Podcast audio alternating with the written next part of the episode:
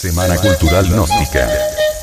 Sobre la filosofía de la muerte en las civilizaciones indoamericanas.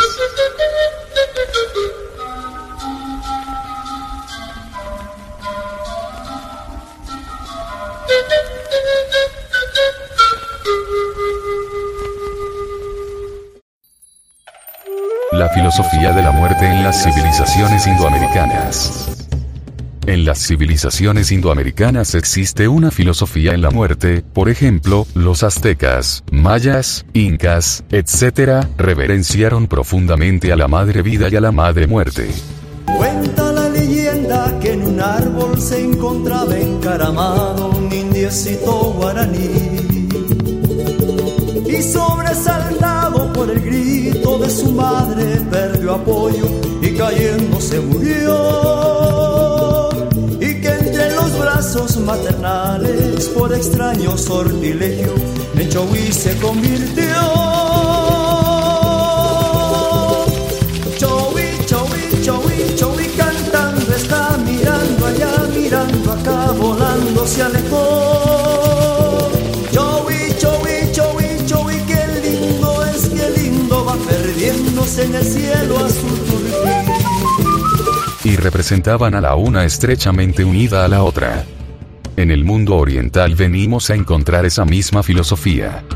Los hindúes adoraron a Shiva como una fuerza cósmica de doble aspecto, creador y destructor. Los estudiosos piensan que esta síntesis deriva de la profunda comprensión de los procesos de la naturaleza que esas civilizaciones poseían. Observando esos mismos fenómenos, el filósofo Hegel llegó a conclusiones similares.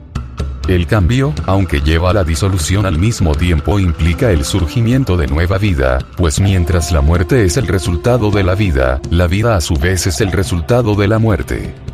Toda transformación efectiva y profunda exige la muerte previa de la forma vieja. Ciertamente, primero debe morir el grano para que la planta pueda nacer de él. Justo antes de la primavera está el invierno. En lo que respecta a cada uno de nosotros, primero debe morir el yo infrahumano e inhumano para que nazca en nosotros la conciencia, la verdad, la luz.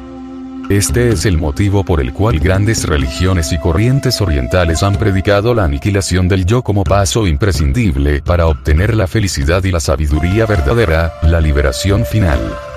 El señor Buda enseña. Y si el egoísmo del yo se destruye en vosotros, estaréis por encima del nacimiento, de la vejez, de la enfermedad, de la muerte y escaparéis de todo sufrimiento. Se salva aquel cuyo yo desaparece ante la verdad. El que se ha liberado de todos esos malos estados, el que los ha destruido como un palmar desarraigado, de suerte que jamás puedan desarrollarse en adelante, ese hombre ha realizado la destrucción del yo. Observe usted, amable oyente, que en Gnosis no hablamos de correcciones en el sujeto, ni de la sujeción de nuestra vida a algún código de conducta, ni tampoco de modificaciones en nuestro comportamiento. En el gnosticismo se enseña que debemos pasar por profundas transformaciones internas. Sin la doctrina gnóstica seguimos el camino equivocado. Sin la enseñanza gnóstica buscaremos el cambio en la continuidad de nuestra vida mecánica. Y así, alejados del gnosticismo, hemos intentado reparar y decorar nuestra propia escultura psicológica, en lugar de destruirla y fundirla de nuevo, creando algo completamente distinto, real. Hemos querido transformar nuestra psiquis sin enfrentarnos a la muerte de nuestras monstruosidades. Ira, lujuria, gula, pereza, orgullo, envidia, codicia, etcétera, etcétera.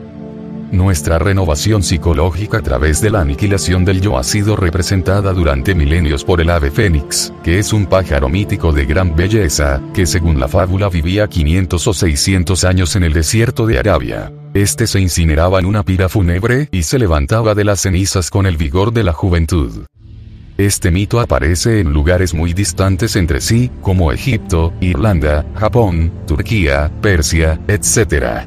De él aprendemos que la muerte y la purificación, contenidas en las llamas, en el fuego sagrado, son el camino para ascender a mundos superiores de conciencia. La mitología nos presenta nuestro interior bajo la figura de repugnantes monstruos o agrupaciones demoníacas, y nos enseña a enfrentarlos y a destruirlos, no a modificarlos o mejorarlos. Verbi Gracia. Perseo no disfraza a Medusa, la mujer con serpientes por cabellos, sino que la decapita, y de su sangre nacerá Pegaso, el blanco caballo alado que le servirá de vehículo para remontarse a las regiones celestes. Pero nosotros hemos querido maquillar a Medusa. Otra valiosa lección para el cambio íntimo en cada uno de nosotros nos lo presentan los antiguos griegos en la alegoría de Psique y la mariposa. La palabra psique, de donde proviene el término psicología, literalmente, la ciencia del alma. Era uno de los nombres que los griegos daban al alma. También llamaban así a la mariposa. En el arte regio griego, primitivo, la diosa Psique, como el alma, era representada bajo la forma de una pequeña mariposa o de una pequeña criatura alada. Sin embargo, la mariposa no siempre tuvo la misma graciosa figura. Antes fue un torpe y grosero gusano. La oruga debe pasar por una muerte transformación, en su crisálida, al salir de la cual resulta tan cambiada en su forma, en sus funciones y en sus hábitos, que únicamente la evidencia directa nos convencerá que la bella mariposa era el gusano que se arrastraba en la tierra. El gusano debe morir para que la mariposa nazca. El ser humano también debe transformarse aquello negativo, los defectos de tipo psicológico, los pecados capitales, lo que hace que nos arrastremos en la tierra como un gusano, deben ser aniquilados para que nazcan en uno las facultades y los valores espirituales de psique.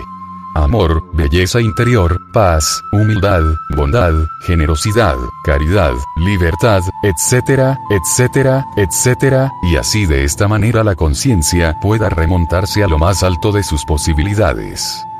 Nadie podría lograr la salvación de su alma sin los tres factores de la revolución de la conciencia, expresados claramente por nuestro Señor el Cristo. El que quiera venir en pos de mí, niéguese a sí mismo, tome su cruz y sígame. Negarse a sí mismo significa disolución del yo. Tomar la cruz, echarla sobre nuestros hombros, significa trabajar con la suprasexualidad. Seguir al Cristo equivale a sacrificarse por la humanidad, a dar la vida para que otros vivan. Otra enseñanza que nos puede servir de prototipo viviente para entender lo que es la muerte de la forma vieja de cada uno de nosotros y cambiarla por una nueva es lo que dicen las tradiciones aztecas, que en el amanecer de la vida se reunieron los dioses allá en Teotihuacán, con el propósito de crear al sol aseveran que encendieron un gran fuego y que luego invitaron al dios Caracol para que se lanzara en aquella hoguera, pero este, después de tres intentos, tuvo gran pavor. Los cantos sagrados aseveran, solemnemente, que el dios purulento, lleno de gran valor, se lanzó al fuego. Al ver esto el dios Caracol imitó su ejemplo, y entonces toda la asamblea de dioses, silenciosos, aguardó a ver qué sucedía. Cuentan las leyendas que dentro del fuego vivo, brotó otra vez formado el purulento, convertido en el sol que hoy día nos ilumina. Minutos después, en aquella hoguera resurgió el dios caracol convertido en la luna que en la noche nos ilumina.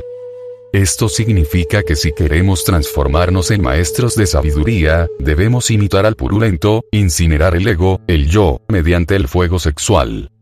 Solo mediante el fuego muere el purulento, el mí mismo, el sí mismo.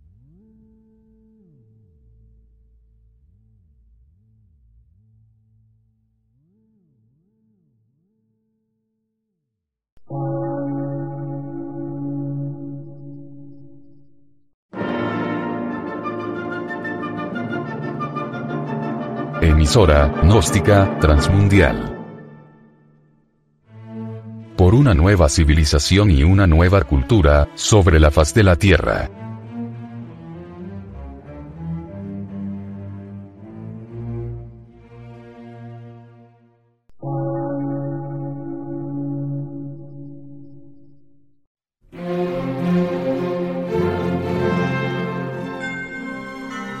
Medio de radiodifusión científico, artístico, místico y filosófico, de la Asociación Colombiana de Centros de Estudios Gnósticos, Antropológicos, Psicológicos y Culturales. A.C.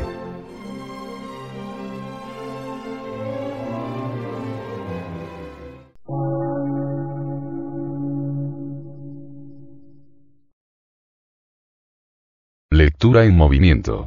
Difusión sin fronteras.